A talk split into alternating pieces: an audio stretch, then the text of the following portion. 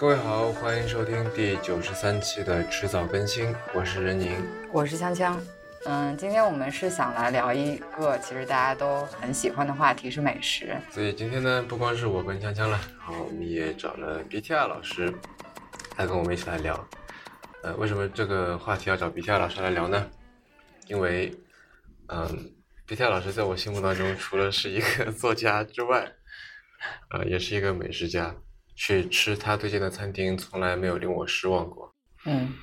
啊，而且我在前段时间看了一个 Netflix 出的一个纪录片，一季啊，才好几集，七八集，讲的，呃，那个纪录片名字叫做《Ugly Delicious》，然后它以一个非常奇特的一个角度，就是食物啊，以就不能叫奇特吧，就是说，我知道食物它会，它背后可以折射出很多文化方面的东西，但是我没有能没有想到可以这样的形式展现出来。嗯，我觉得很有趣，大家也可以去看一看。然后，其实看完那个节目以后，我就下意识的就想到了这个 BTR 老师。嗯，所以就今天终于有机会可以找这个 BTR 老师一起来聊一聊这个事情。那毕老师，你要么介绍一下自己？好呀，大家好，迟早更新的听众们，大家好，我是 BTR，然后我是一个很馋的作家。嗯，翻译者，然后逛来逛去的人，很馋。那个不是馋，是很馋，流口水的那种馋啊，不是有禅意的馋。所以大概这样，任宁就想到了我吧。哦，还因为我跟任宁认识的，我们认识的第一天，我们就去吃了一顿好吃的，好吃的。嗯，对，这样就。对，奠定了这个基调。他们说两个人是在什么地方认识的？奠定了那个基调，以后我们就要不断的吃下去。谢谢。你最近有什么吃了什么好吃的吗？嗯，最近夏天就在吃吃冷面啊什么的比较多一些。然后昨天还回家吃了一顿，就是看了《Ugly Delicious》，也突然想到。就东西很好吃，然后就暗示我妈 是不是应该展示厨艺了？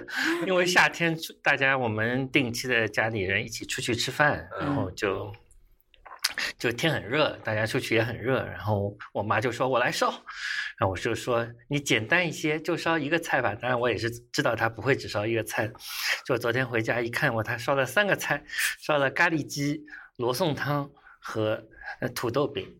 就上海人叫洋山鱼饼，就是土豆把它变成泥，然后里面加上各种各样的东西，然后放在油里煎的一一种不健康的好吃的东西。你们的家庭菜是咖喱鸡、罗宋汤这种东西？对，感觉特别国际化。对，这个的话就其实说来话长了，就是说来话长，就是讲到上海人的早。就我觉得很多食物是跟早期的记忆相关的，因为我们小时候吃的是所谓的上海西餐。上海西餐里有几道特别重要的菜，一个是呃咖喱鸡，这是是印度式的；另另外一种就是罗宋汤，是俄罗斯式的，它里面有的时候飘红肠。当时淮海路上有一家非常著名的店叫红房子西餐西餐厅，然后那个时候的呃一份那个。罗宋汤是三毛三分钱，三角三。那个时候是一九八八零年代，那时候我家是住在淮海路旁边那个瑞金路上，然后有的时候就考试考得好，然后爸爸妈妈就说你可以去买那个吃，那个东西是可以外卖的，所以我就经常，嗯，当时是我是住在外婆家，外婆经常说你拿个大一点的锅子去，因为你一个小孩子拿了个大锅子去，他就会给你多一些。我就不太相信这件事情，后来就总是拿这个锅子去零买罗宋汤，然后买来的确比好像是多了一点，因为那个服务员是很随意的，就是弄几勺，再看看好少，那就再加几勺，就这样，只要三毛三分钱，那是童年记忆有关。然后就家里面，比如说当时还不是特别富裕的时候嘛，一九八零年代，所以吃一些西餐就等于像一个节日的感觉啊，就是嗯，考试考得好或者有什么节庆。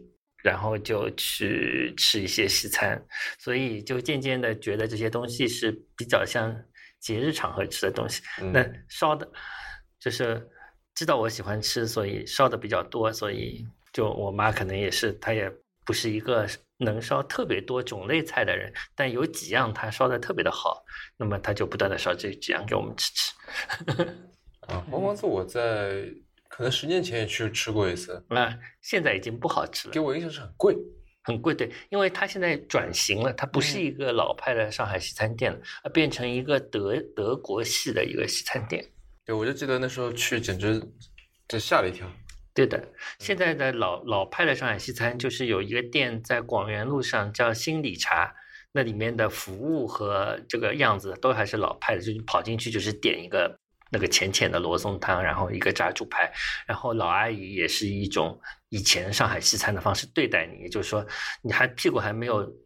坐定，他就说吃什么，然后这时候你一定要讲得快，你讲得慢，他就会 对你很凶。你就说哦，这要炸猪排什么什么什么，亨利蛋，亨利蛋就是 omelette，上海人叫亨利蛋，哦就是嗯，然后就这几样东西点完了之后，他说好，然后他啪一张纸扔到你桌上，几乎是甩过来的，然后就让人觉得哇、这个价钱里面没有包含服务，真是太合算了。说到上海的西餐，嗯，我觉得这个也就跟你说的有点像，因为嗯你想中中国的西餐比较发达的地方哪里？就如果香港不算的话，嗯，广州对吧？上海青岛嗯青岛，对对对，对吧？还有那是上海，还有比如说像什么大连，天津好像也还可哎以。对天津对吧？那都是那些就是所谓在可能百年之前华阳杂处的那些地方。嗯对吧？所以就是，那为什么华阳杂处的地方会有这些东西？那很显然是它是有外国的人进来，对吧？它带来的不仅是食材，还有是我觉得更重要的是信息。嗯，说你看这个东西还可以这样做，这个东西这样做可能也好吃，对吧？嗯然后他他的确是现身说法在那里吃，很喜欢吃。然后由于大家的这个相处啊，怎么样，对吧？那时候可能觉得说，哎，洋人他是一个算是怎么说，他吃的东西肯定相对比较好的，对吧？你也想有一种怎么说呢，带着一种仰慕的心态说，那我也要吃吃看，对吧？所以就是我觉得，在那个从那个时候就可以看到说，你各种各样的这个关于食物的信息，以各种各样的渠道进来，是会影响到这个地方的文化的。那我觉得现在其实也是更加了，对吧？嗯，我们从可以从各种各样的渠道，你说这网上对吧？嗯无论是碎片化的那种什么照片、文字，对吧？短视频，再到说相对来说整体性的那种美食节目，对吧？一档一档的，就这种各种各样的食物的关于食物的信息大量的进来了以后，你觉得这会对我们的现在的烹饪方式，或者说我们对烹饪这件事情的理解会有什么样的影响？我觉得这个很有意思，《Ugly Delicious》里面有一集就是讲那个龙虾、小龙虾的。嗯就对对对，其实我自己不是一个特别喜欢吃小龙虾的人，但是看那一集的时候特别的馋嘛，因为我觉得啊也可以这么烧，而且它的小龙虾特别活，你发现吧？嗯，它就特别的特别的鲜活，不像我们那个堆堆在那个小龙虾店门口的，好像是一个已经死了的对小龙虾。因为我觉得如果是活的，如果像它那么烧，会不会很好吃呢？我觉得看得我很馋嗯，其实有这么一种感觉，而且又以前我觉得小龙虾是一个很中国的东西，对吧？但是看了那个发现并不是这样子的，所以其实我们对很多东西的认知有一个误区，然后可能你接触到的。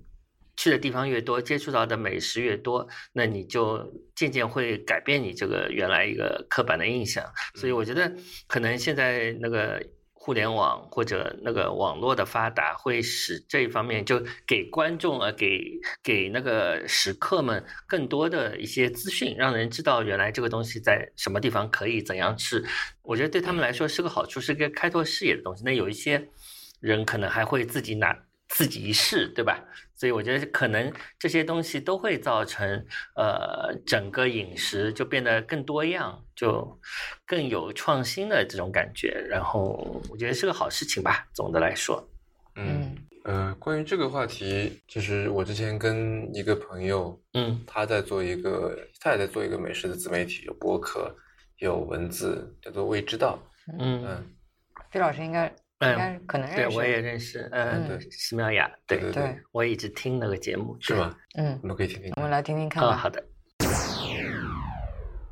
嗯，我对这个问题的看法呢，是比我身边很多朋友都要积极的，因为我觉得我是，呃，这个社交平台或者说是这种呃信息传播的呵 受益者。呃，举个很简单的例子，在如果我现在是一个美食爱好者，者我在之前我要精进自己的厨艺，呃，有什么办法？那我想到的最最快速、最最现实的方法是，其实是去报个班儿，就是比如说什么，呃，新东方烹饪学校的。暑假短期班儿，就呃类似这样，还有很多什么烹饪学校、厨艺学校。我记得啊，庄祖仪就是我很喜欢的一位美食作家，就是在啊美国念厨艺学校毕业的。那这是第一个最高效、最快速的方式。但如果对于像呃。工作特别忙的人，又没有这么多信息获取渠道的话，他可能比如说从他的身边很会做菜的朋友那儿学起，或者是从妈妈那儿学，或者是这个，反正就是从自己的交际圈去撒网来学这些技艺。那除了这个方式以外，就是看书。嗯，所以其实我是想讲，嗯，第一个方法，比如说去报线下厨艺班，嗯，可能是比较。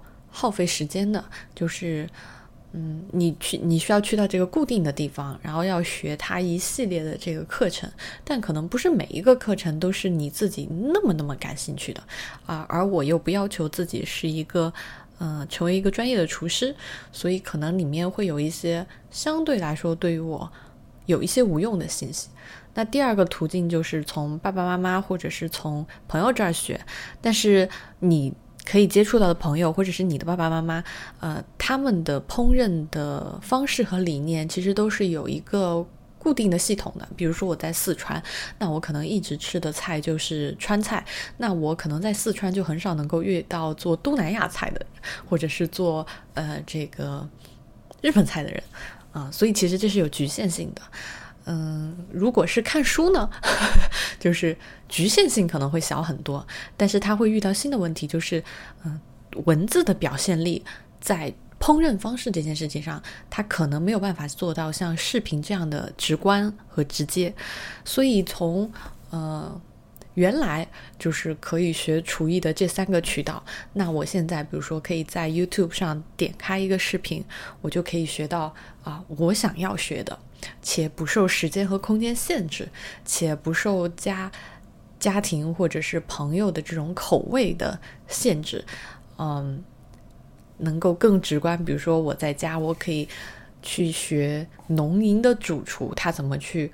呃，处理食材，但这个可能我如果以前没有这个渠道，就只能在四川新东方学学怎么做麻婆豆腐。所以在这个问题上，我觉得是让我们进步的，就没有让我们变得更糟。有何感想？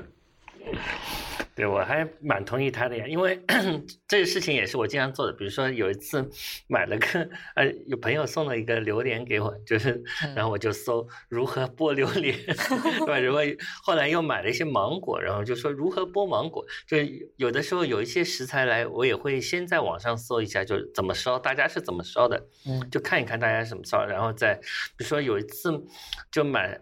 也不是买，就随便买了个蹄膀，但因为打折还是什么，就 就然后我就搜了一下如何如何烧蹄膀，我看大家是怎么烧的，然后想了一想，后来我自己发明了一个烧法，我就拿了一个在马来西亚买的那个肉骨茶的酱料，哦，我在想这个东西不是天然的吗？我就用这个烧烧看，结果很好吃，然后我还拿给朋友吃了一下，他们也觉得挺好吃的，然后后来我觉得这个东西很天很自然的，就是你可以用来烧排骨的，为什么不可以用来烧蹄膀呢？就是，可能你从一个网上的大家的一些东东西当中受到一些启发，然后自己再尝试烧一些新的东西，也是有可能的啊。嗯，而且还有，呃，就是像刚才不是说 delicious 嘛？它的第三集里面其实有说到一个点，就是 home cooking，就是我们自己在家做的这个这个事情，跟专业和业余之间的这个界限的问题，就是现在好像是因为。之前的专业和业余之间，当然是有一些是这个技艺上的问题，说他能够做一个什么苏州菜文思豆腐，对吧？豆腐切的跟头发一样，你做不到。但另外很大一块是信息，就是他知道一些东西你不知道，他知道怎么做你不知道。但是就现在这一块的这个界限慢慢的被模糊掉了，至少说信息这一块被模糊掉了。对，技术这一块呢，可以借助各种各样的工具啊来做一些这个，就把这个墙把这个门槛降低的这么一个工作。对，所以。好像慢慢的，这个职业的厨师能够出品的东西，很多时候其实我们在家也可以做，对吧？好多那些美食达人啊什么，他们做出来那些，至少说看上去吧，我们也吃不到，但看上去拍照拍出来，对的，看起来很不错的样子，是吧？对，不过照片就还是有一定欺骗性的，有的时候自己做的东西拍出来，大家都说好好看，那其实不一定非常好吃啊。我觉得这个还是，嗯，专业性还是很重要的，就是自己家里烧的东西，嗯，可能还是我觉得还。要看谁吧，可能 我自己烧的觉得还是差一点，还是有的时候觉得专业的厨师是的确烧的更好一些，那那个是肯定的。我觉得这个跟跟很多事情是一样的，但是吃吃吃饭这件事情，因为人人都要吃，人人都要烧，可能跟别的事情的专业性略有不同，对吧？嗯。然后嗯，也是更有潜质吧，对对，就是做一个业余的。厨师可能比做一个业余的其他东西更好一些，更更更容易一些。对，尤其有那么多资讯。嗯嗯。那你觉得我们现在网上就是说关于烹饪啊、美食啊这些信息就非常的多，有什么不太好的影响吗？还是你觉得这是一个可以说是几乎是完全正面的事儿？呃，我倒觉得这个，与其说这个信息。这信息太多本身肯定是，我觉得无论怎么说，无论是什么样的信息，不是不是问题，肯定它不会有，因为你接收的是有限的嘛，对。对吧？就像你只有一共只有一个勺子，那你去河里舀也是一勺，你去海里舀也是一勺，嗯，对吧？人的接受是有限的，他只不过给你更多选择，那我觉得更多选择你很难说它是一个坏事儿，但是我倒是想，这就想到了一个事儿，就是我发现我们现在的这个口味越来越重了，这口味有分两种，第一种是说。不是有一本书叫《盐糖纸》嘛，对吧？对，在中国可能再加个辣，对吧？就是是的，这个所谓的盐糖纸，就是其实是给你带来很多的感官刺激的那些物质，就基于你的本能，它给你很多刺激，对吧？辣是一样，然后这些是刺激的是你的口舌。那么另外我们老说重什么重口味啊什么的，其实是刺激的你的就别的一些东西。痛觉也不定定是痛觉吧。比方说像那个呃画少女春的那个漫画家叫丸尾莫广。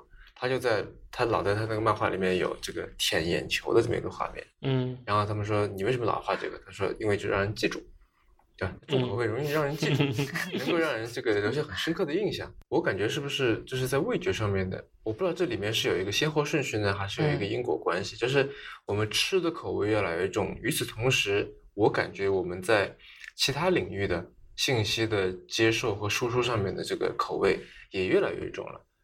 比方说，呃，我随便说啊，现在我们说性感这个话题，其实现在说的这个性感，说什么样才叫性感，跟放到二三十年前，就你看那些什么，呃，在可能七八十年代那些香港片，对吧？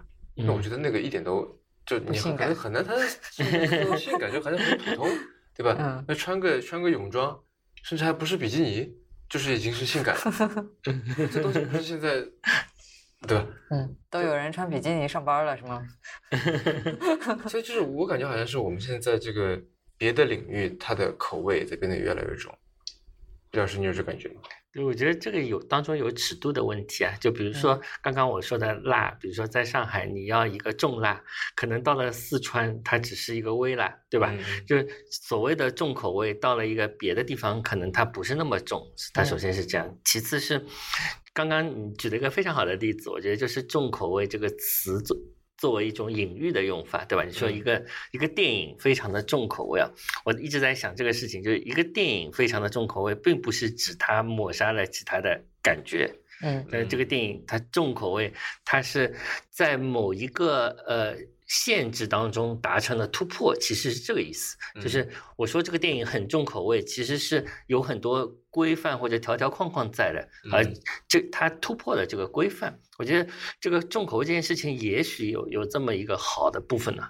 就是，当然重口味也可以掩盖很多东西，比如说，嗯，以前可能也是妙雅的节目里讲到，就是去超市里面买牛排，那有一种牛排是上面有酱汁已经涂好的，对对吧？有一种是完全生的，那那些涂好的往往是用前一天买剩下的那个牛牛排再去涂好，因为它是为了重口味，是也许可以掩盖一些东西，是。但是另一方面，我觉得也有我刚刚说的，它可能有突破某种界限的意思在。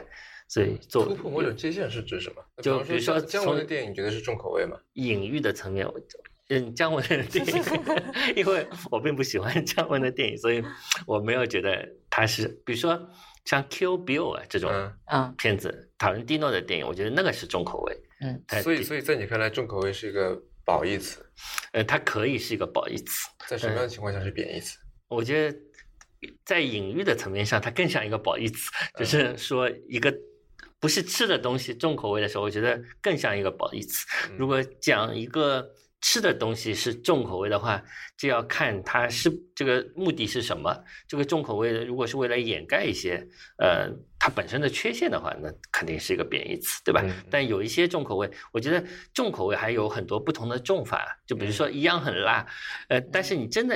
一直吃很辣的东西的时候，你往往会体体会出这个辣的不同，对吧？比如说有干辣，有咸辣，然后它有麻辣，嗯它有各种辣。但是你如果完全不吃辣，你是体会不到上那些区别的。所以我觉得这个也很难说啊，就是不是说你一重你就失去了这种对口味的敏感度，嗯对吧？我觉得这个还是有的，就是还是有一个敏感度在里面的。所以如果你很重口味，你还是能够敏感的去分辨一些东西的话，嗯或者仍然保持这种敏感，而不是为了消灭这种敏感的重口味，它嗯就是个好的重口味。在这里，我倒觉得说，是不是我们刚才说到的这个信息也在扮演很重要的一个嗯一个角色，对吧？这到底是该怎么吃、怎么做、怎么去搞什么所谓美食评论，对吧？像陆文夫不是写过一个小说嘛？这就叫《美食家》，对吧？就我们传统对于这个美食、对于饕餮这种事情，其实是不是很，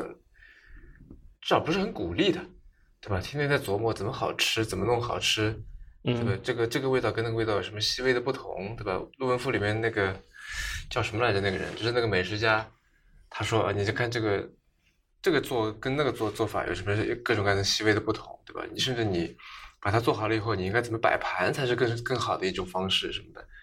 呃那陆陆文夫他那个小说里面他是第一人称写的嘛，叫我嘛，那个我其实就他描述了一个那种就是叫什么无产阶级战士这种感觉，就觉得你这东西都是很腐朽的，都嗯是没有意义的，嗯对吧？很多人都饭都吃不上，你还在讲究说这种细微的区别，啊，但是他到最后至少说他有他的价值，嗯啊，然后我会觉得说，因为我们在之前可能像妙雅说的，四川人可能就大多数只能去吃川菜，他吃不到像上海一样什么罗宋汤、咖喱鸡这种东西，嗯，对吧？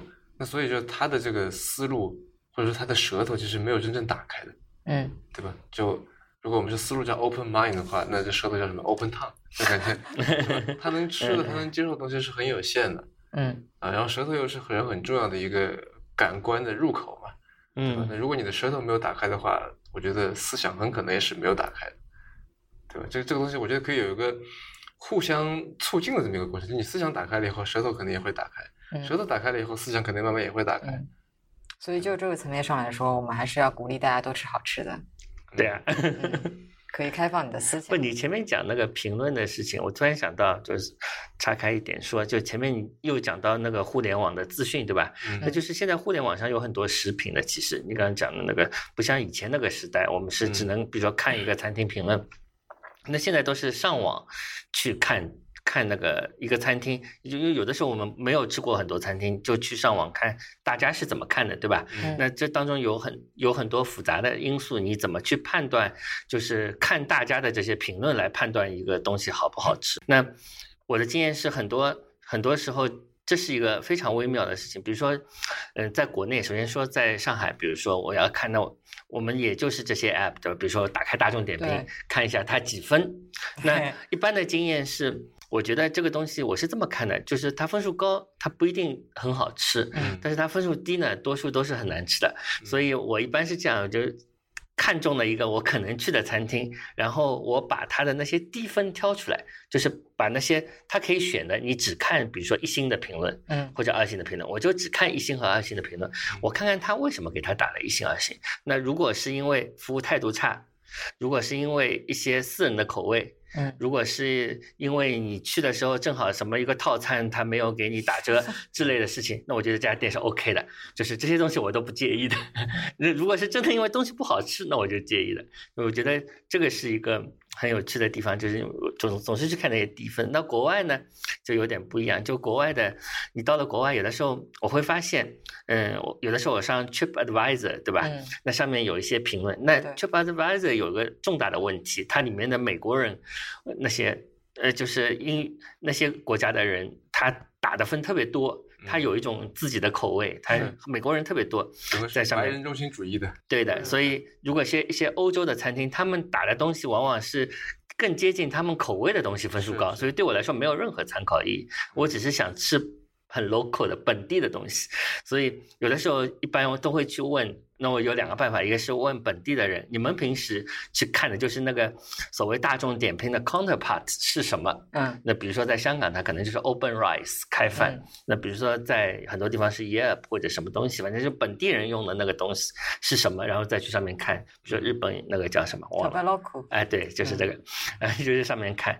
另外一个办法就是，如果我是本身是住 Airbnb 的，那我一般都会要求房东，我说你给我一个 list，就是最好是你在你住的周围的，当然远一点也无所谓，你给我个 list 就好了。就有一次我在巴黎，他就给了我一个有三十家餐厅的那个。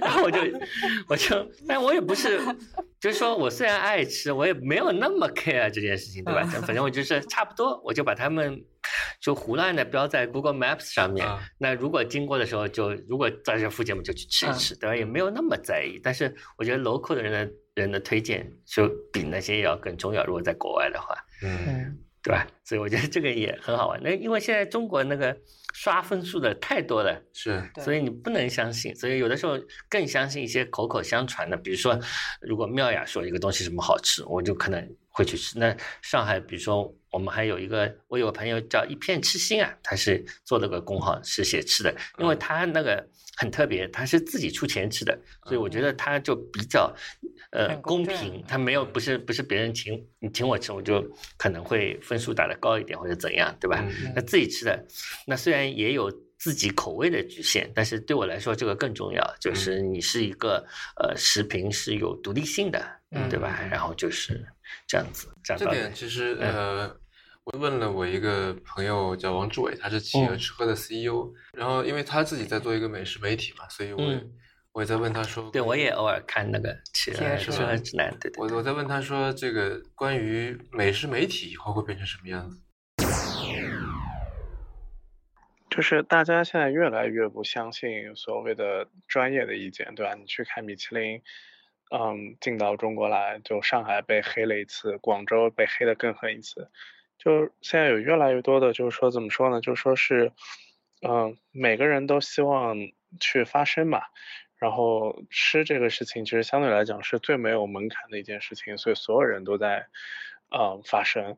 我可以给你讲个非常好玩的事情，就我们公司收到的简历里面，他百分之九十以上的人都说我是一个吃货，就它不像说就是你今天需要去搞科学实验或者什么东西，它没有门槛啊，就每个人都可以 claim to be 说我自己是个吃货，我自己是个懂吃的东西的人，所以反而是在说，就是说，嗯，就是慢慢慢慢就它从一个呃比较被 reputable 的一个词，就慢慢又变变回了一个贬义词。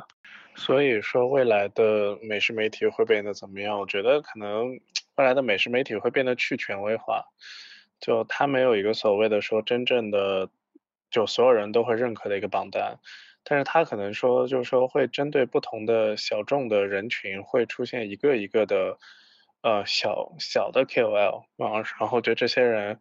就现在我自己很喜欢看的一些美食公众号，基本上所有人都有一些特质吧。就第一，就自己掏钱啊，就他们完全不靠美食这个事情来过日子啊。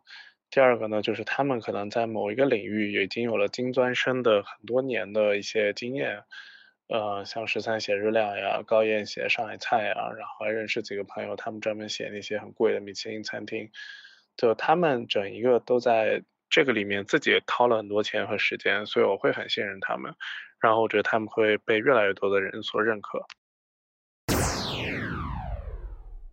我觉得他刚才说的那点儿挺有意思的，但是我觉得他刚才举的，比如说他的一些朋友，就是在做这个美食媒体方面的一些人，就是他们更多的是比较专业的人，然后就我自己平时的一点儿小观察，就可能更多的是普通消费者吧。他们其实是蛮容易受网上的，无论是这个评论，还是说营销，还是可能一些嗯大 V 的观点的影响的。所以其实嗯就是像呃，但当然不是这几年了，从早些年开始就已经有这么一种现象出现，叫网红店。嗯这个是在我们可能年纪更小一点的时候是没有这种店出现的，就好吃或者不好吃，但是没有一种叫做网红店的这么一种东西存在。以前也是有的，但以前不叫不叫网红店，对，叫什么？那比方说有的是在文学当中出现的美食嘛，嗯对吧？什么红楼菜，嗯嗯不是青楼菜，就是说专门去把这个《红楼梦》里面那些菜，嗯，对对对什么，有奇想啊，，还有什么张爱玲啊也，，对对对。那在在那之前，什么那个曹操杨修的那个什么一盒酥，对吧？嗯就会真的会变成一种酥出来了，等等。然后说这个就是那里面书里面写的。虽然说曹操杨修那个一盒酥其实是奶酪，嗯那现在的一盒酥是一种像糕饼一样的东西，嗯，嗯面粉做的，对这样是那种龙须酥这样的一种东西。但其实它无非是要记这几个名字嘛，对，对吧？那我觉得其实也跟我们现在这个网红店其的这个实有点嗯异曲同工之妙的。但那天我在跟强强说一个聊一个事儿，嗯，就是为什么网红店基本上都不好吃？对我们曾经就是说这个抵挡不住诱惑，就看着嗯还挺好的，嗯然后上过几次当，嗯后来就痛下决心说，基本上是网红店就不再轻易尝试。嗯，但我感觉总是网红店是应该是好拍，对吧？嗯就是为了拍出来好看，或者说，嗯，让人感觉时髦，就有这两点吧。可能是有些是它装修的很很很现代，嗯然后你拍出来的东西好看，是有些人只是去拍一拍而已嘛，没有特别要去吃。所以我觉得它怎么红，我不是特别 care，我还是觉得味道本身是最重要。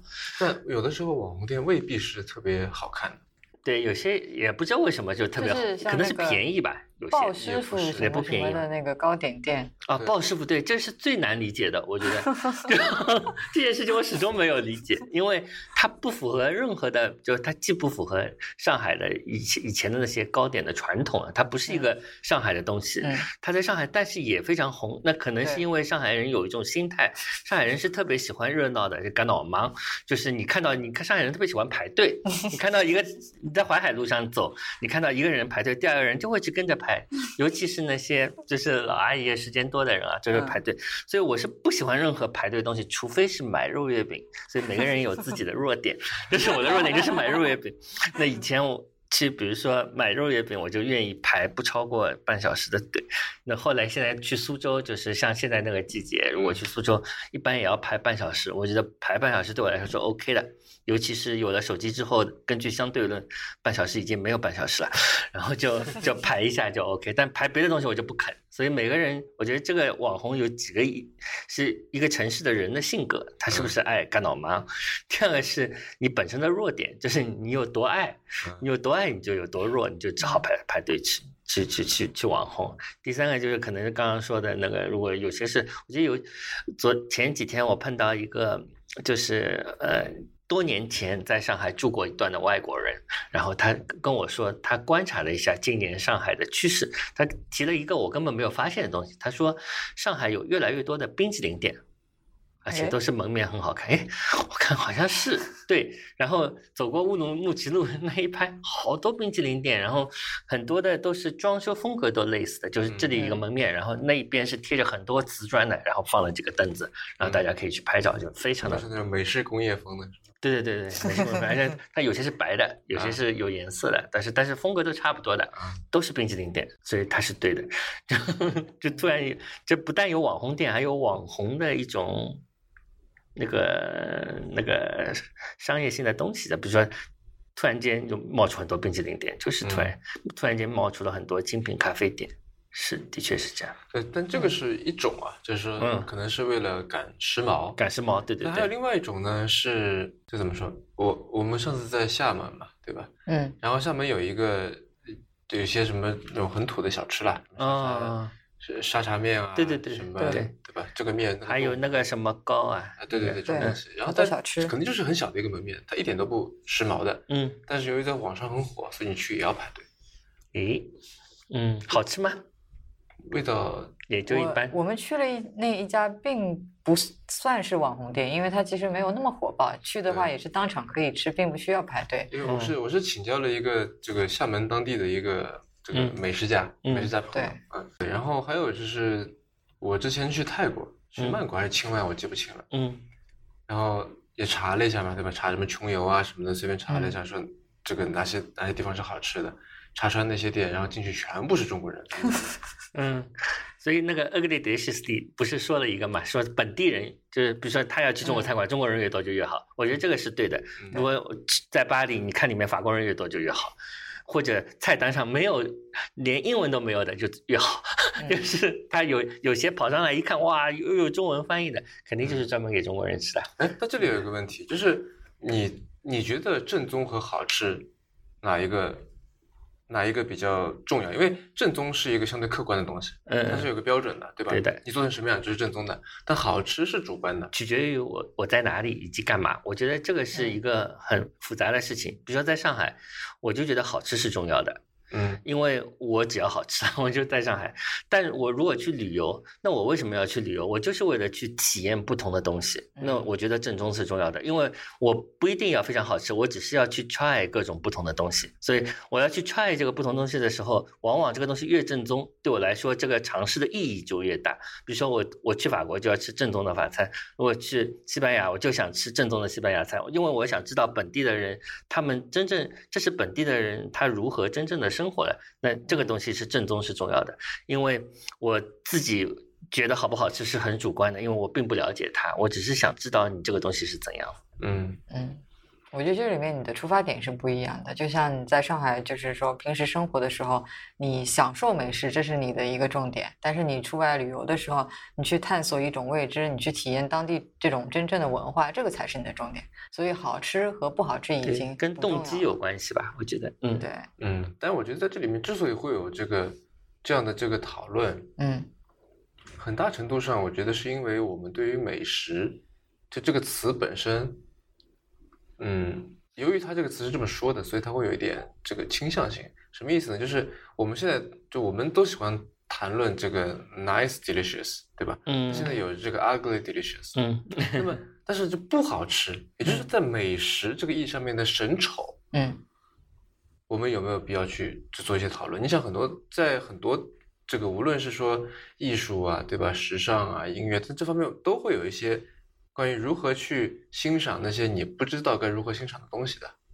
对那些那些讨论，对吧？对然后有一个东西，比方说一幅画放在你面前，你看不懂，你也不会就至少你不会轻易的说这是一一个糟糕的画。嗯嗯但如果说有一个东西放在你面前，让你吃了一勺，发现不好吃，你说嗯这个东西太难吃，嗯，臭豆腐，对对对，类似这种感觉。臭 我觉得很好吃。臭豆腐很好吃，对我也很喜欢臭豆腐，而且我不喜欢油炸的臭豆腐，我喜欢蒸出来的这种嗯特别臭的臭豆腐，就特别好吃。嗯对，但是我我在想的时候，我们要怎么样去，就是嗯从美、在美食的意义上去审丑呢？审丑的话，我个人的理解是，它某种程度上可以拓宽，就是这个美美食，就是好吃的这个边界。嗯就比方说，对于大多数外国人来说，他是无法接受臭豆腐那个臭臭的味道的。他一闻就是他下意识的，他第一反应就会觉得那个是很恶心，跟美食是完全不沾边儿的。外国人不行，他们那个什么鲱鱼罐头不是也很臭的吗？对对，我有一种东西是完全没法接受，就是那个 Marmite，就是那个有一种涂在面包上的那个臭臭的咸咸的一种发酵的酱。嗯嗯，那个在英国叫 Marmite，在澳大利亚叫 Vegemite。对，但是在当地人看来的话，就是有一大波就是它的拥趸，他们觉得非常好吃，就是家里嗯面就是必备的一个一种面包酱。是的，所以我觉得这是可以拓宽你的边界吧，就是你保不准可能有一些中国的这个美食家他会喜欢这种味道，然后嗯他如果说尝到这种味道，然后打开了他的思路的话，也许他能够开发出别的一些一些一些美食。嗯嗯，我觉得跟词语好像也有一定关系啊。我们为什么要叫它美食呢？但我觉得这个是个很奇怪的事情。以前以前就好像美食这个词好像是最近一个世纪才用到，以前没有，以前就是大家吃饭还吃不饱的时候没有讲到美食，但美这件事情好像是有一个视觉上的暗示啊，这个东西是美食，所以。Ugly delicious 是它里面的东西有些也不也不丑，对吧？对，但它只叫 ugly delicious，可能就没有特别讲究这个外形或者摆盘或者怎样，所以觉得美食这个说法本身就蛮有意味的。对，我觉得感觉美食是一个嗯前现代的东西，嗯，是吧？就对，嗯，清华大学的那个格非嘛，他有一篇文章在讲这个福楼拜写《包法利夫人》，嗯。然后他就说，福楼拜是这个现代性文学的开创的这个嗯鼻祖，就包法利夫人这一段。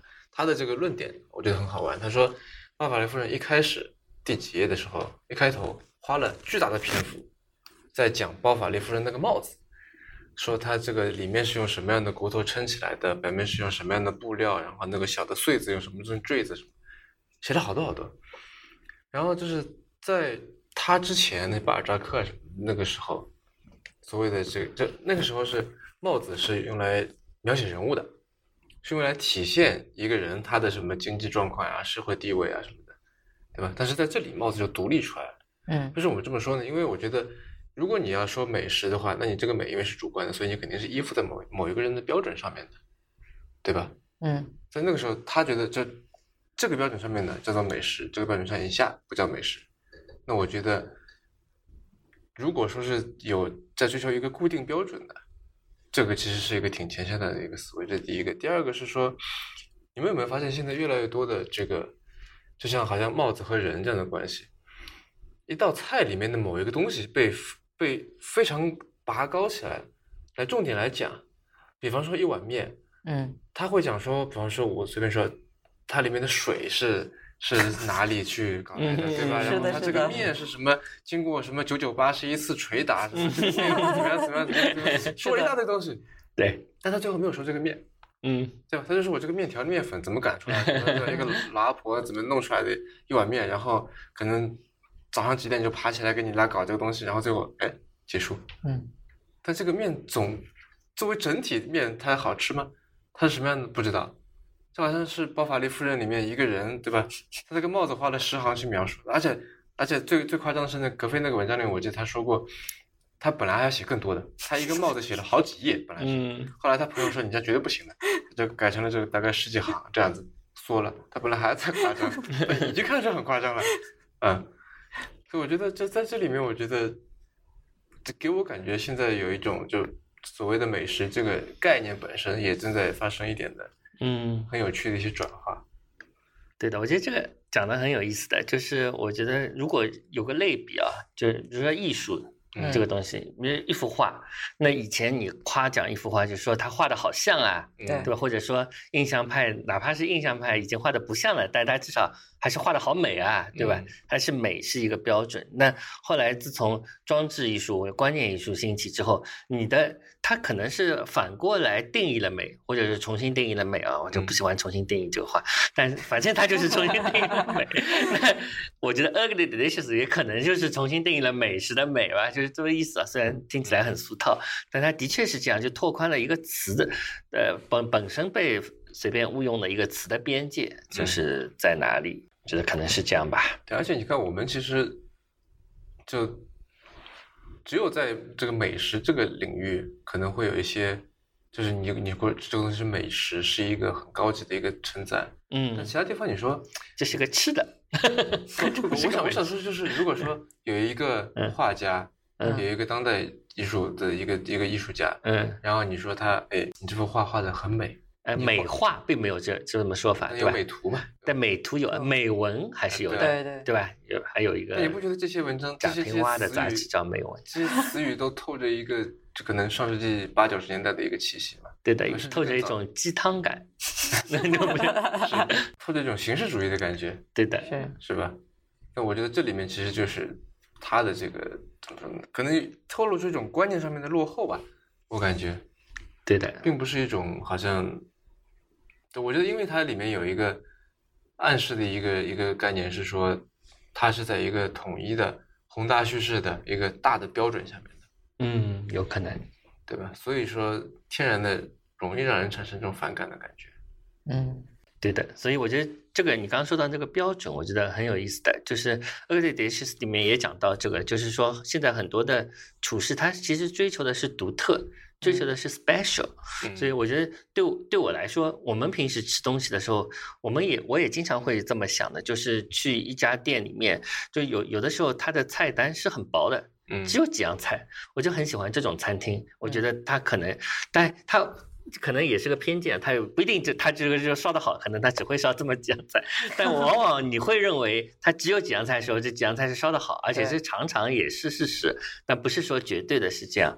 那另外一个就是，比如说跟朋友一起去一个上海菜的菜馆，说有一个人就会说，我们能不能点一个？嗯，水煮鱼，这时候我一般都会反对他，因为我不喜欢在上海菜馆里点水煮鱼。我觉得就是 你，这是一个基本的东西，就是你不能在一个，因为有些餐馆里面它会有一些迎合别的一些嗯奇怪或者大众口味的一些菜，我觉得你是不应该去点这些菜的。我觉得这个两点是要坚持的东西。那为什么要坚持这两东西？那往往就是说明了你去一个地方是因为这个地方是独特的，就是不是一个大众的一个标准嘛。所以我觉得独特这件事情是挺重要的，就是嗯你的独特可能是一个菜系的独特，可能是它只有一道菜的独特，就也有可能是一种时令的。独特，就比如说大家都跑去苏州吃三虾面，那是因为三虾面只卖到七月上旬，现在已经没有了。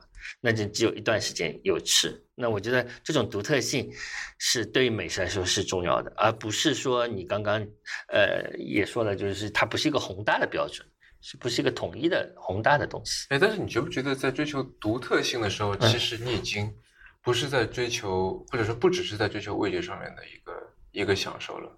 对的，而且是在追求一些开放的东西。我觉得是说到独特的时候，因为这个东西只有它有，或者说只有你有，往往是新的，或者嗯是一个新的类别嘛。我觉得嗯这一点来说是，就是对于一些喜欢新的东西的人来说是蛮重要的呀。嗯嗯，不只说到是新嘛，就是我我感觉对这个新是指开放，或者说对，就是这背很特别后的，我觉得是一种仪式感。嗯对吧？以及就是你你其实是吃的是就是像《狂人日记》里面说的是吃人嘛，这个 这个人不是说你把他吃了，嗯而是说你想要得到的是他背后食物连接的那个人，对吧？《Ugly Delicious 游记》就是讲食物跟人之间的关系嘛，嗯但他是以移民问题来说的，嗯说呃，我记得它里面有个韩国人嘛，在嗯。哪一个什么拉丁街区搞了一个 food truck，然后在里面嗯。卖那个卖 taco 啊，taco 对，在卖嗯。taco，但是 taco 韩式的它那个 taco 那个馅儿是韩国 肉啊，但是他做的人还是几个墨西哥大妈在那做，嗯，只不过是他给他们做了一个菜单，对吧？嗯。说是你们这样去做的。嗯，啊，其实那个东西让我想到之前在浩美术馆的那个白南准的一个作品，嗯。叫《Internet Miles》，嗯。就是没有没有去看过的那个观众的话，啊，听听众我来描述一下，就是嗯它是一个挂在墙上的一个装置作品，然后是以各种各样的一些电子元件，还有乐器，对吧？对，我记得好像是有乐嗯，器。有好像有，来来组成的这么一个这个 David David Miles 的一个头像半，身像，对啊然后就其实让我想到了这个，就是想到了以音乐之外的这些东西，这些电子元件来组成了一个音乐非常重要的，在音乐界非常重要的一个 icon，对吧？你可以叫叫叫叫跨界，也可以叫叫叫隐喻。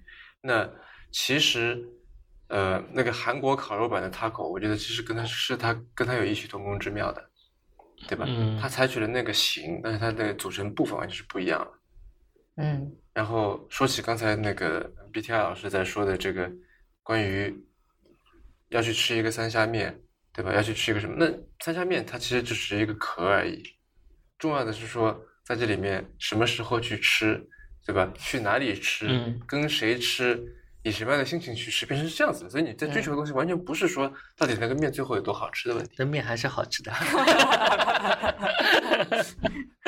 这个是核心。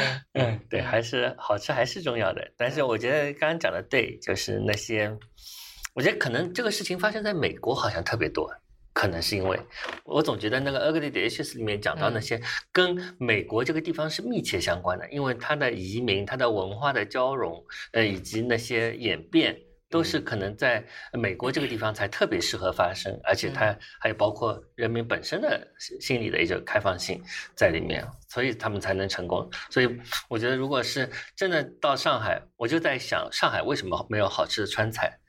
这可能跟上海人口味的一个固定是非常有关的，因为你一来就要改良。什么叫改良？就是要适合本地人的口味嘛。嗯所以在上海就是根本没有任何好吃的川菜，可能就是这个道理，可能跟本地的食客的一个固化的口味是有关系的。这这个就跟就跟那个呃，《Ugly Delicious》里面有一集讲的是说为什么没有很很很高端的亚洲餐馆，啊，对对，对吧？对对对是一样的。就这个，我们之前其实也讨论过嘛。一直以来，在国外的话，欧美国家它其实有非常好吃、非常正宗的中餐厅，但是嗯它一直都是给人一种就是像上世纪九十年代的，然后 low low 的那种感觉，然后也一直都是没有办法进入主流的，就西方主流的这个饮食圈儿，被大家所认可的。嗯，嗯，对，因为就像毕老师刚才在说的嘛，就是你一来就要迎合，你一来就要调整，基本上就是相当于是你一来就跪下了。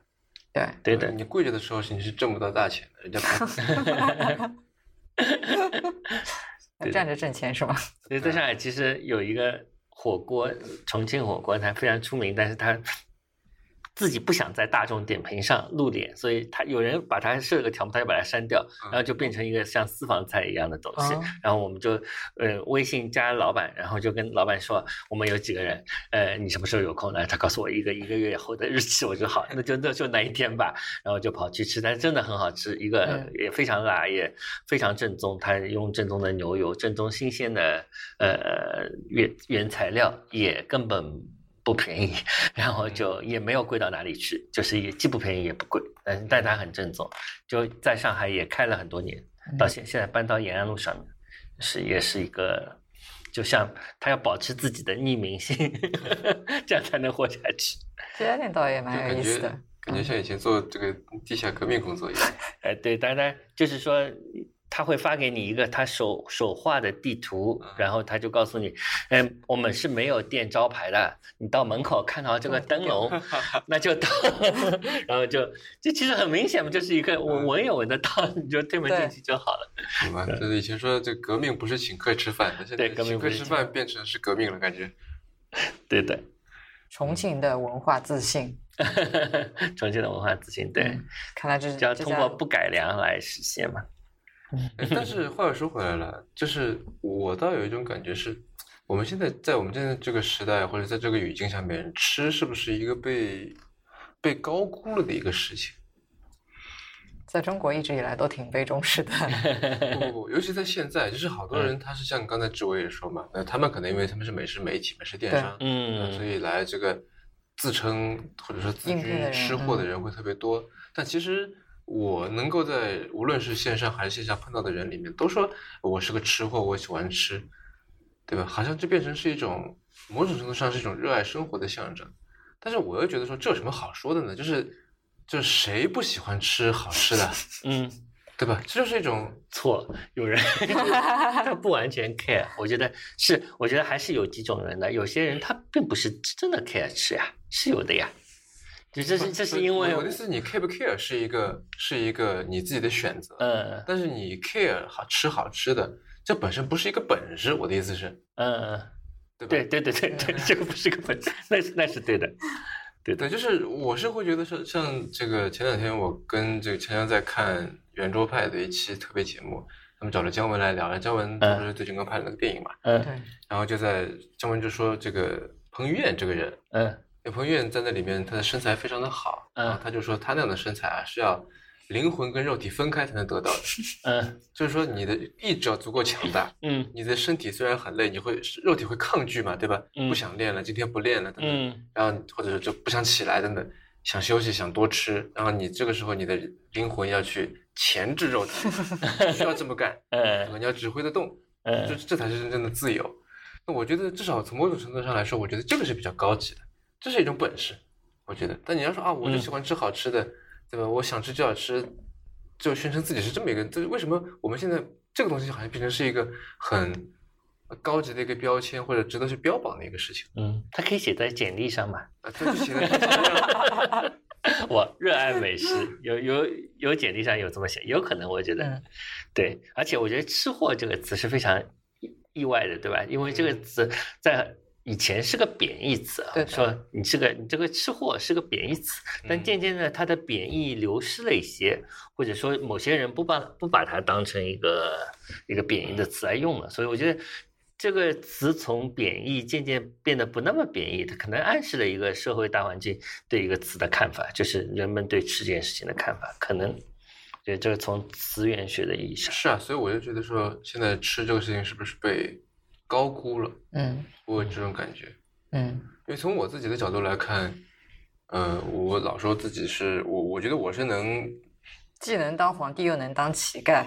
对，就是我可以，我觉得我可以去 appreciate 那些嗯嗯好吃的东西，嗯但是我不是那种要求天天餐餐都要吃好吃的的人。嗯嗯就我我最近因为特别的忙，所以我就买了一堆那种代餐粉在吃，就是一瓶东西，然后就装点水。天哪！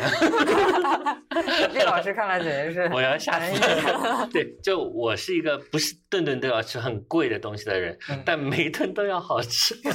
他这个已经但是我的好吃是非常宽泛的，比如说有的时候我去买个煎饼果子，我觉得那个煎饼果子很好吃，就嗯 OK，、虽然只有几块钱，哪怕我去买了块粢饭糕，就是油里炸出来的，就一块五或者两块钱，就也很好吃。我也去吃很便宜的饺子，比如说只有只有两两三块钱一两，三块钱一两。那也很好吃，就我不是不是顿顿都要讲究，但是我一定要吃我觉得好吃的东西。嗯 就是而且我会为了比如说吃个饺子，我还是乘乘乘乘个地铁去两站路之外、两三站路之外的一个我喜欢的饺子店吃饺子，嗯因为那里的饺子好吃。就是这个我还是愿意做的。那我如果实在没有时间，那还是要吃的。比如说或者被别的事情盖过的时候，比如说电影节，嗯电每年电影节的时候，是我吃呃快餐啊，不是快餐，就是肯德基、麦当劳。我每年集中吃肯德基、麦当劳就是这么几天了，因为你这个肯德基、麦当劳远胜远胜过不吃。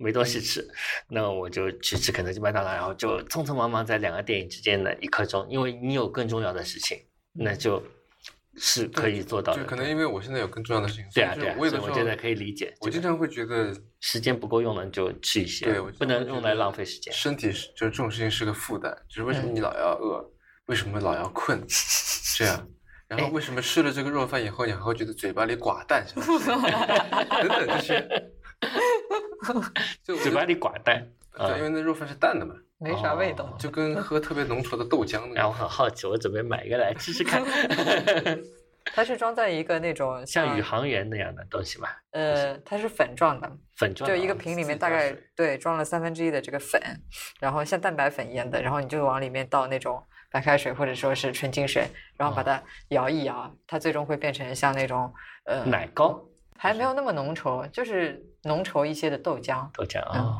就奶昔一样的东西。好，对对神奇。对，它它反正这一瓶就里面各种各样都都给你配好了，嗯。就是你营养是肯定能到位的，嗯。热量能量也能到位的，但就是你的就你的胃是能被满足的，但你舌头嗯。不能被满足，对，这样饱腹感也是有一点的。呃，对，就生理上可以满足的，心理上你可能没有满足。呃，你管舌头叫生理还行，舌头是心理，然后他给出了一些那个实用建议，比如说你可以做一个那种果昔啊什么的，把水果加进去，那就是增加一点风味，至嗯少没有那么寡淡。嗯，不过的确是我也有很多朋友，他们认为，嗯、吃东西这个东西既浪费精力也浪费时间，他们希望就能尽尽快简单的解决这个事情。我觉得嗯完全可以理解，因为每个人有不同的 priority，就是嗯你觉得什么东西是最重要的，你肯定是先固执于这个事情本身。那我觉得我完全无可无可厚非，是可以理解的。但是老吃这个东西也很难吃呀，还是要吃个点好吃的。我不知道在之前的节目里面有没有说过，我以前嗯在美国工作的时候，我曾经呃连续大半年，每天中午的工作餐都是去公司楼下的那个 Subway 吃一模一样的那个 Chicken Teriyaki 那个堡，每次都是一样的面包、一样的奶酪、一样的里面的那个肉、一样的菜，哇，然后以至于说我弄了一张充值卡，每次我进去就刷一下就充值卡，就给我做好了拿过来，我就不用说了。哇，厉害厉害！因为我会觉得说，既然我已经在吃 Subway 了，我就放弃选择的权利，我就每个都是第一样，嗯。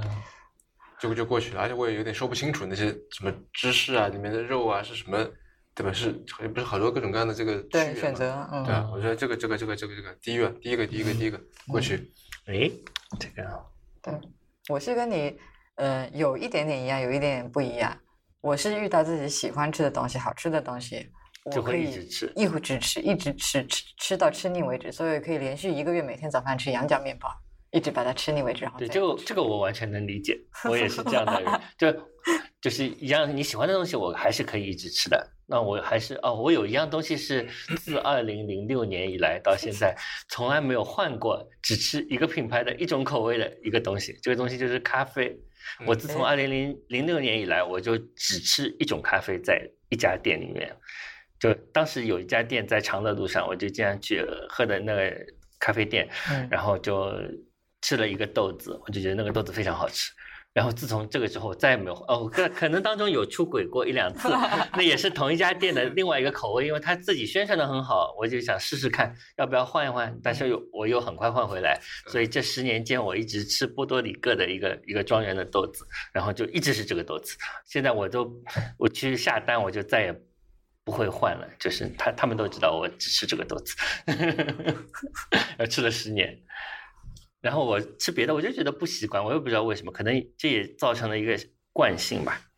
可能我只吃这个豆子，就挺好吃的，因为因为它非常的浓嗯浓郁，然后它是一个就是中培的一个果香又非常丰富，然后有有一点奶味，就奶就巧克力的味道有点有一个味道在里面，就就很难改掉了，就是一直是这么吃。嗯，嗯但你觉不觉得在这里，它已经不仅仅是说我们，就我刚才在想的一个事儿啊，可能是习惯了变成，不不不，就我呃习习惯当然也是一种。嗯那我刚才在想说，我们是不是对吃高估这件事情嘛？哦，因为那肯定我们肯定是高估，等一下，但我觉得未必啊，因为嗯 不是吗？为什么呢？因为我觉得，如果说按照，就还是拿陆文夫的《美食家》里面那个嗯做个对比，因为他是一个一个人是特别好吃，一个人是特别看不起这件事情的嗯人。嗯嗯那如果以后者的这种角度来说的话，那我们现在肯定是对美食或者对吃这个事情对，是高估了的，嗯，这没有那么重要，没不需要那么讲究。对啊，但是，嗯，我现在在想说，其实你就你刚才那个启发了我，食物其实现在很多程度上已经影响到我们的一个自我认知了，对吧？因为吃这个事情是一个非常原始的、非常接近本能那种一种内化的手段，嗯。对吧？然后食物的生产是最原始的生产，所以这两个从生产和消费这两端都是非常贴近本能的。嗯，都是非常底层的一个东西，就好像前段时间我跟陈翔去看那个《超人总动员二》嗯对，然后他嗯。在那个前面又加映了一个短片嘛，叫《包宝宝嗯》啊，然后它里面这个，反正现在也应该剧透也无所谓吧，就是嗯。一个妈妈做了一个梦，嗯。然后她这个就梦到说他做的一个小笼包活了，嗯。活了，就小笼包长得非常像他儿子，嗯。然后这个小笼包就一直长大长大长大长大，然后到最后说小笼包找了一个女朋友回来。嗯，然后说我现在要搬出去了，然后他妈妈就特别不舍得，嗯。他那个小笼包转身要走的时候，他把那小笼包抓起来就吃到自己嘴里面，咽下去了，嗯然后然后开始倒地在哭，嗯。情急之下发现这他因为在这里面吃就是一种占有嘛，嗯对吧？嗯。它是一种说我要把你变成我的一部分，这是一种内化。那我觉得你那咖啡例子就我觉得很好，就是虽然你自己可能没有发现，但是你到那咖啡馆里面，其实你脸上就贴着一个标签，说我要吃这个豆子。嗯嗯对吧？那在那个店员心目中，那可能跟你一样选择的还有几个人，嗯你就是跟他们一类人。嗯，但我没有真的去咖啡馆里，我只是订了豆子，自己自己磨，自己 手打个。比方嘛，嗯对吧？或者说你自己说，呃，另外一个人也是做这个，也是喜欢这个豆子的一个人，然后你们俩就莫名其妙的有了一个共同点，相亲，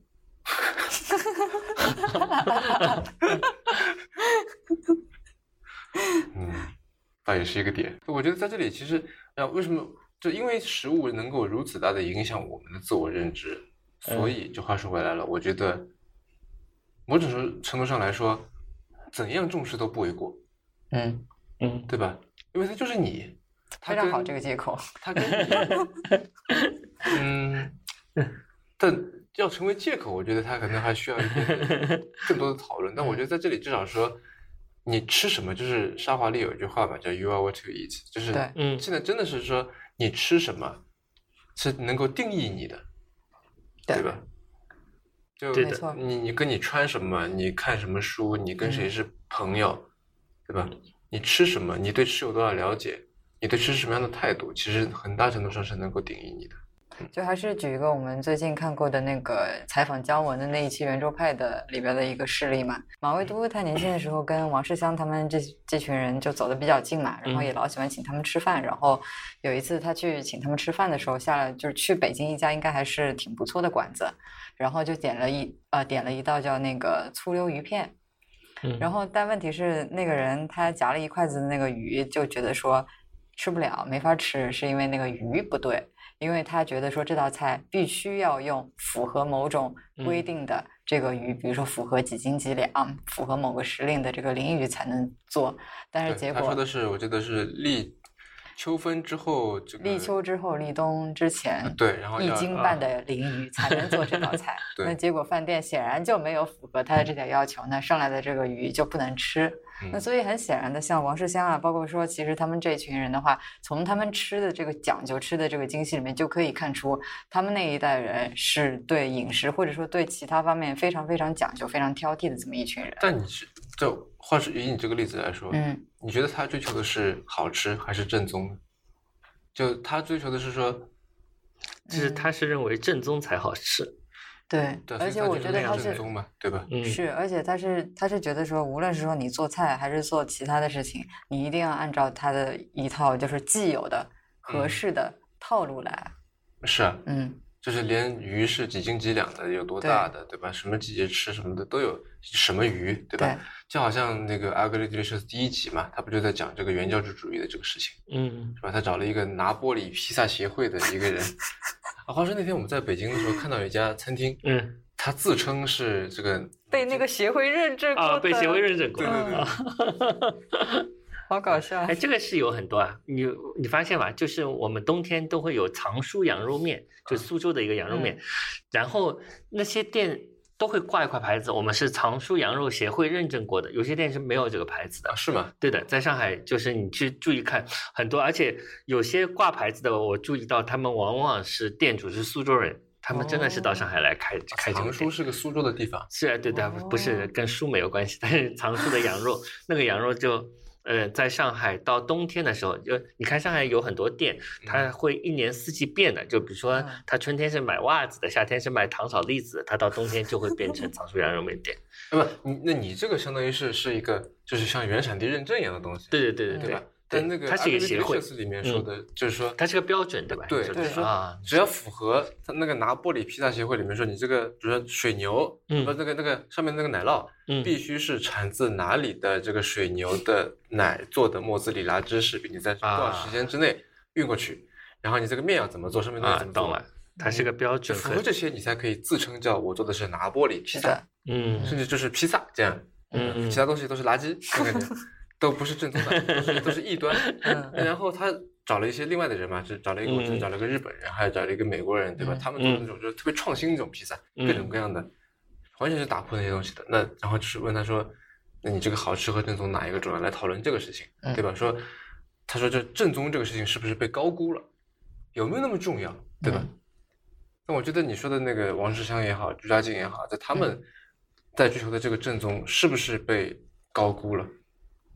有没有那么重要？所谓的老老派是这样子的，老底子是这样子的，这东西是不是就是我们有点太高估它了？就有点好像是因为出于一种怀旧，我觉得不是啊，就是说它的确是高估了，但是你必须要在正宗之后才会有创新，就是你必是在一个一一个一个底子上才做的创新嘛。你连正宗的什么是不知都不知道，你嗯创新什么呢？所以我觉得这是一个。一级一级上去的一个过程，就是你先要知道什么是正宗，然后在这个基础上创新。你能不能固执于这个正宗，就变成了一个很刻板的东西。对，是，嗯就比方说，还是拿披萨这个例子来讲的话，我相信他一开始创造就是他符合标准的那一套就传统的做法是有道理的。比如说他选取这种水牛奶酪，或者说选取那个面粉什么什么的。那其中有一条的话，我猜应该是原料的新鲜嘛，对吧？你肯定要就近取材，如果你远了的话，你在古时候你做这个这个披萨，你做出来食材不新鲜，肯定不好吃。那如果是照这个逻辑去推断的话，那其实后人你在学习他的这个披萨做法的时候，你就理解他并不是说一定要用这个原料，而是说他在当时采用这个原料的时候，它的背后的逻辑是说你要注重这个食材的新鲜。那如果我今天是在日本开披萨餐厅的，那我在就是按照他的这一条呃这些原则的时候，其实应该遵照的是原料新鲜，而不是产自某某就产自哪个地方的水牛奶酪。对，但这是一种啊，这是一种，就是它的实质还是对的传统的，对的，对的，对。但这是一种思路。但另外的人会说，那比方说你用日本的水牛奶酪，不知道日本有没有水牛蒜油啊，做的这个东西，你就不能叫拿玻璃披萨，你可以叫大阪披萨。嗯。啊，这是个命名的问题，所以在 u g l y Delicious 里有很多这个问题啊。嗯 u g l y Delicious 经常有人会问，这个也算是什么吗？对，那这是一个命名的问题，因为你这个这个词本身就，比如这个也叫烧烤嘛，这个也叫披萨吗？这个也算饺子吗？对，我觉得那个是因为你对饺子的一个定义在哪里，你后面的东西有没有去拓宽这个定义？对，这这个是话语权的问题，对话语权的问题啊，对，是啊。然后关于就你说到刚才那个事情，就我觉得。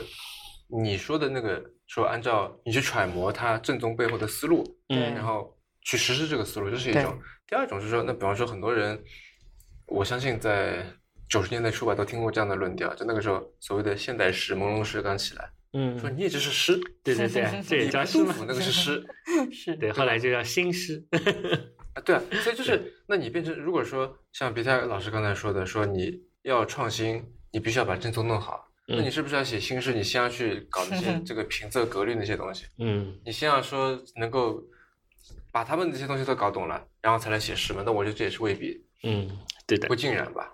对的，就我古文就很差了。对对，所以我觉得也许是可能我们可以去揣摩的是像强强刚才说的，我们去想它正宗背后背后的真正。真实的，就是它这个本逻辑是什么？对对对，就是为什么它会好吃？就像里边多可能为什么他能够写出这些东西来，对吧？他这个所谓的这个诗高是高在什么地方？那肯定不是高在有格律嘛，嗯，对吧？肯定不是高在这些套路上面，嗯，或者说套路本身是它的一部分。那那我们怎么样能够在没有套路的情况下面还能够，是吧？嗯，继续做更好的这个创作，嗯。嗯，很好，这样子传统和好吃之间的矛盾就被调和了。嗯，对，就是你用了新疆的馕，然后用了金华火腿，然后用上海郊区吃的紫角叶，拌一下能不能做出一个好的披萨？也有可能，可能试一下。这上海郊区的什么？紫角叶。紫角叶就是那种。一种菜，一种蔬菜。哦，这这个东西我也是。这样黏黏的，不知道。我以前也是不知道的，我是在盒马先生上面看到之后，我才知道。盒马先生上可以买，两块多一盒。紫角叶，对，一种蔬菜呀，可以炒的蔬菜，但是它它炒出来特别滑，就木耳菜那种感觉。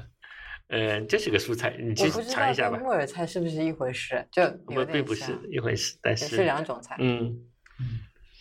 可以可以试一下，对，其实你在盒马生鲜 上 买菜有一个好处，就是不会在菜场里被鄙视嘛。就是菜场里乱七八糟菜都有很多，你不知道什么是什么，你就指我要这个，然后你可能买回去是不对的。但盒马生鲜至少知道什么叫什么，然后你试一下，以后再去菜场认。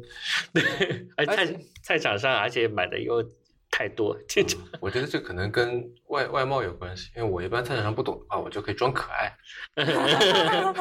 对的，对的。这个说大姐，这是什么呀？我没见过。阿姨肯定很喜欢你的，阿姨很多菜可能都不收你钱，我猜想，因为有的时候我们去买一个什么 姜，对吧？一块姜，我就跟他说，我一个人我只要一块，他说送给你吧，就是这样。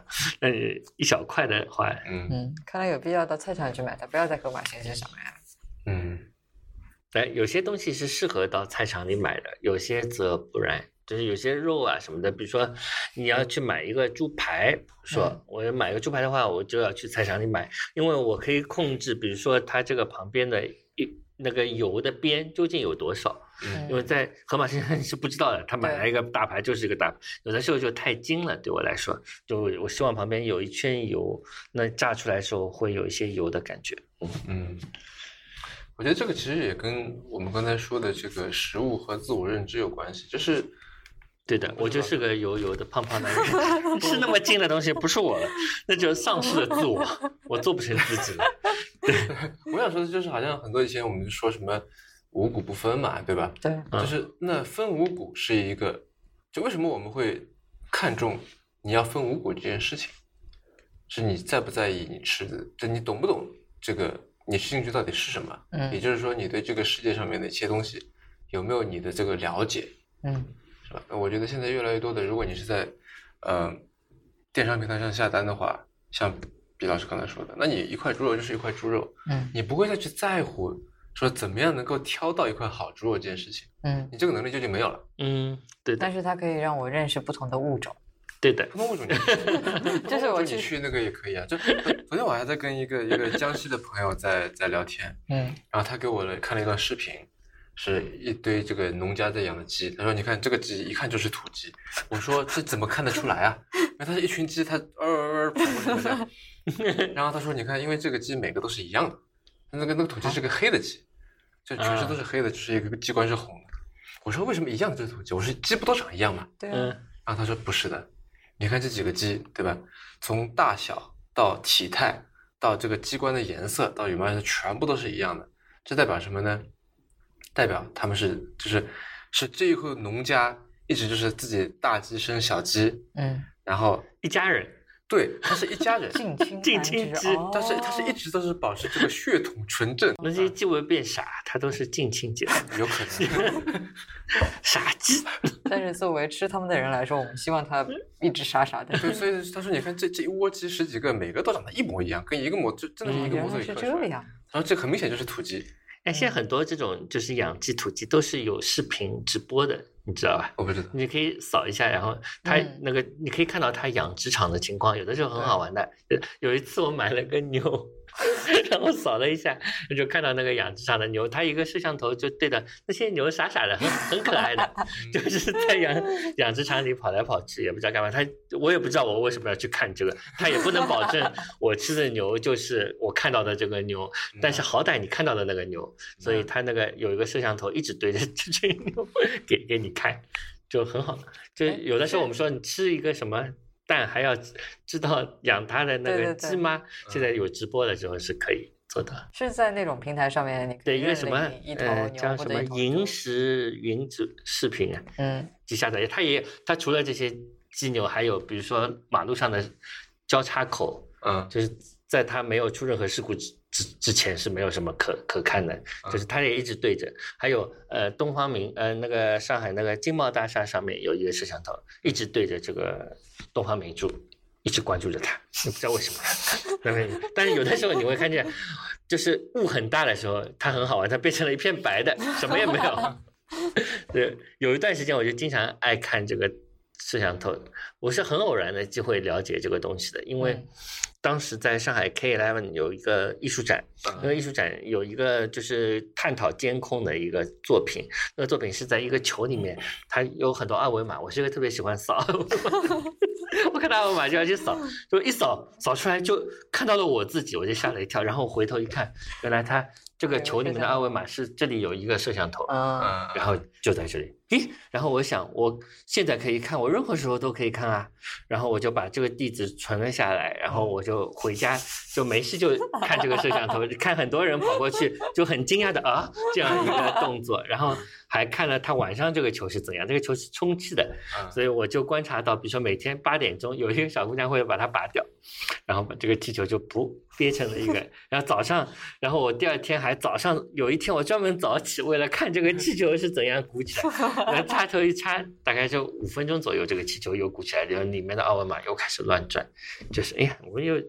我就我们我聊天有个缺点，就聊着聊着 聊着跟美食没关系，反正又聊歪了，反正就是这么个事情啊。我们讲的是呃监控这个食物的来源，对，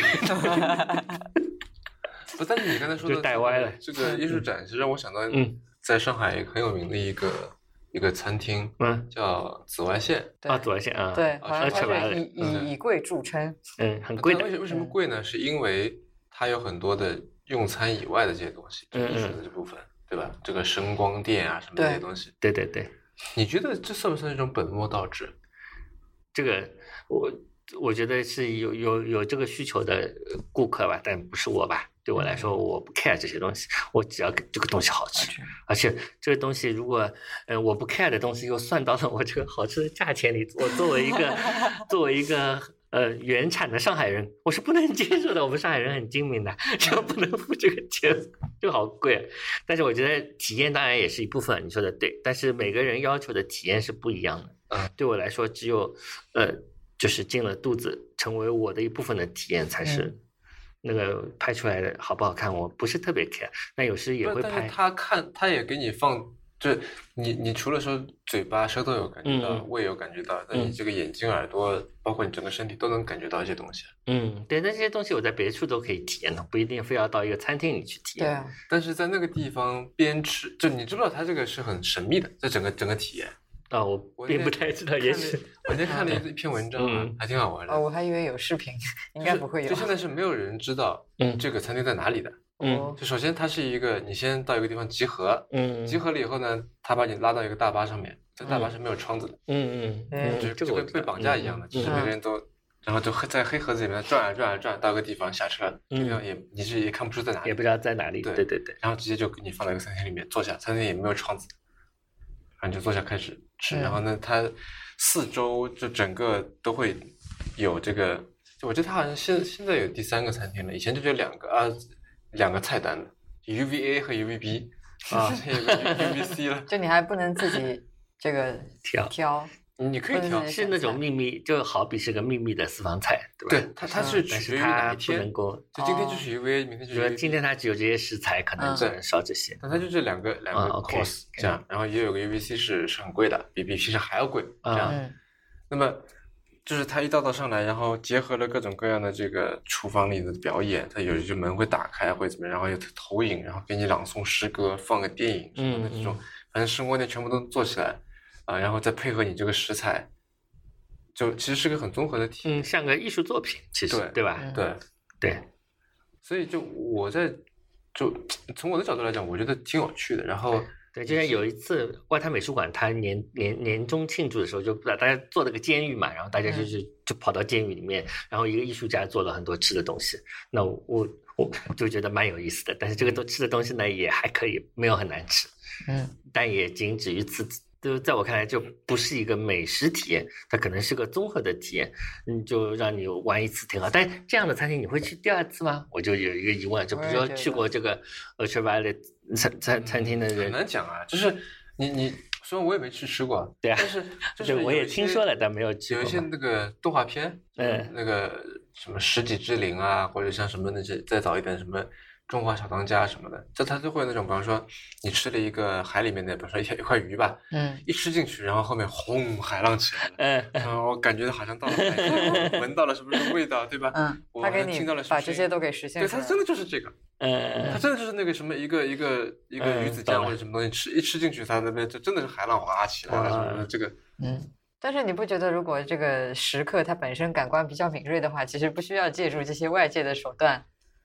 对对，嗯，我觉得是这样。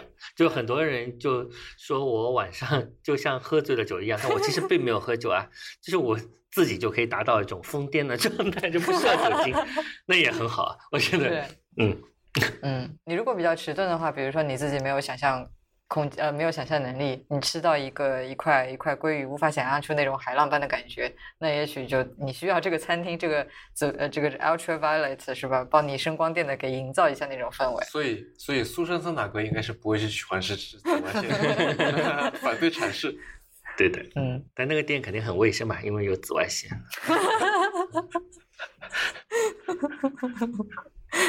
那我们今天就录到这里吧。嗯，好的，感觉有一点点意犹未尽哈。嗯，对的，欢迎大家收听迟早饕餮节目，迟早要吃节目。你刚刚收听的是迟早更新的第九十三期，这是一档探讨科技、商业、设计和生活之间混沌关系的播客节目，也是风险基金 Once Ventures 关于热情、趣味和好奇心的音频记录。我们鼓励您与我们进行交流，我们的新浪微博 ID 是迟早更新。电子邮箱是 embrace at weareones dot com。如果你想要访问迟早更新的网站，可以在浏览器地址栏输入邮箱的后缀，嗯，在网页导航栏中就可以找到迟早更新的网站链接了。我们为每期节目都准备了延伸阅读，希望您善加利用。如果您喜欢我们的节目，可以在各大音频平台和泛用型播客客户端搜索“迟早更新”进行订阅收听。我们希望通过这档播客，能让熟悉的事物变得新鲜，让新鲜的事物变得熟悉。就这样吧，拜拜。嗯，下期下期再见。谢谢。嗯，希望有下。我们的节目在那个苹果官方的播客应用 Podcast 里面，呃，首页推荐了，所以大家现在点那个 Browse 那个按钮进去的话，首页就可以看到我们的节目。所以如果你喜欢我们节目的话，可以在那上面给我们打个分儿。然对，后就是在这个底下的四个按钮里面，对你你拉下去可以，看看到五个空心的五角星，嗯，然后你就可以打个分儿。然后你要再愿意的话，可以给我们写几个字，写几个评论。嗯因为这样子的话可以帮更多的人发现我们的节目。而且这也是一个跟我们交流的一个管道吧。嗯，然后第二件事情的话，就是嗯、呃之前我们的那个反馈，大家都是通过这个写邮件的方式来给我们。那现在的话，如果大家呃想尝试一下的话，可以把自己的反馈录成语音，然后同样也是发到我们的邮箱，也就是 embrace at weareones.com 这个邮箱里面。那我们之后呃在录新节目的时候，会把你的这个反馈以语音的形式直接播放出来。嗯嗯。所以大家可以去试试玩一下。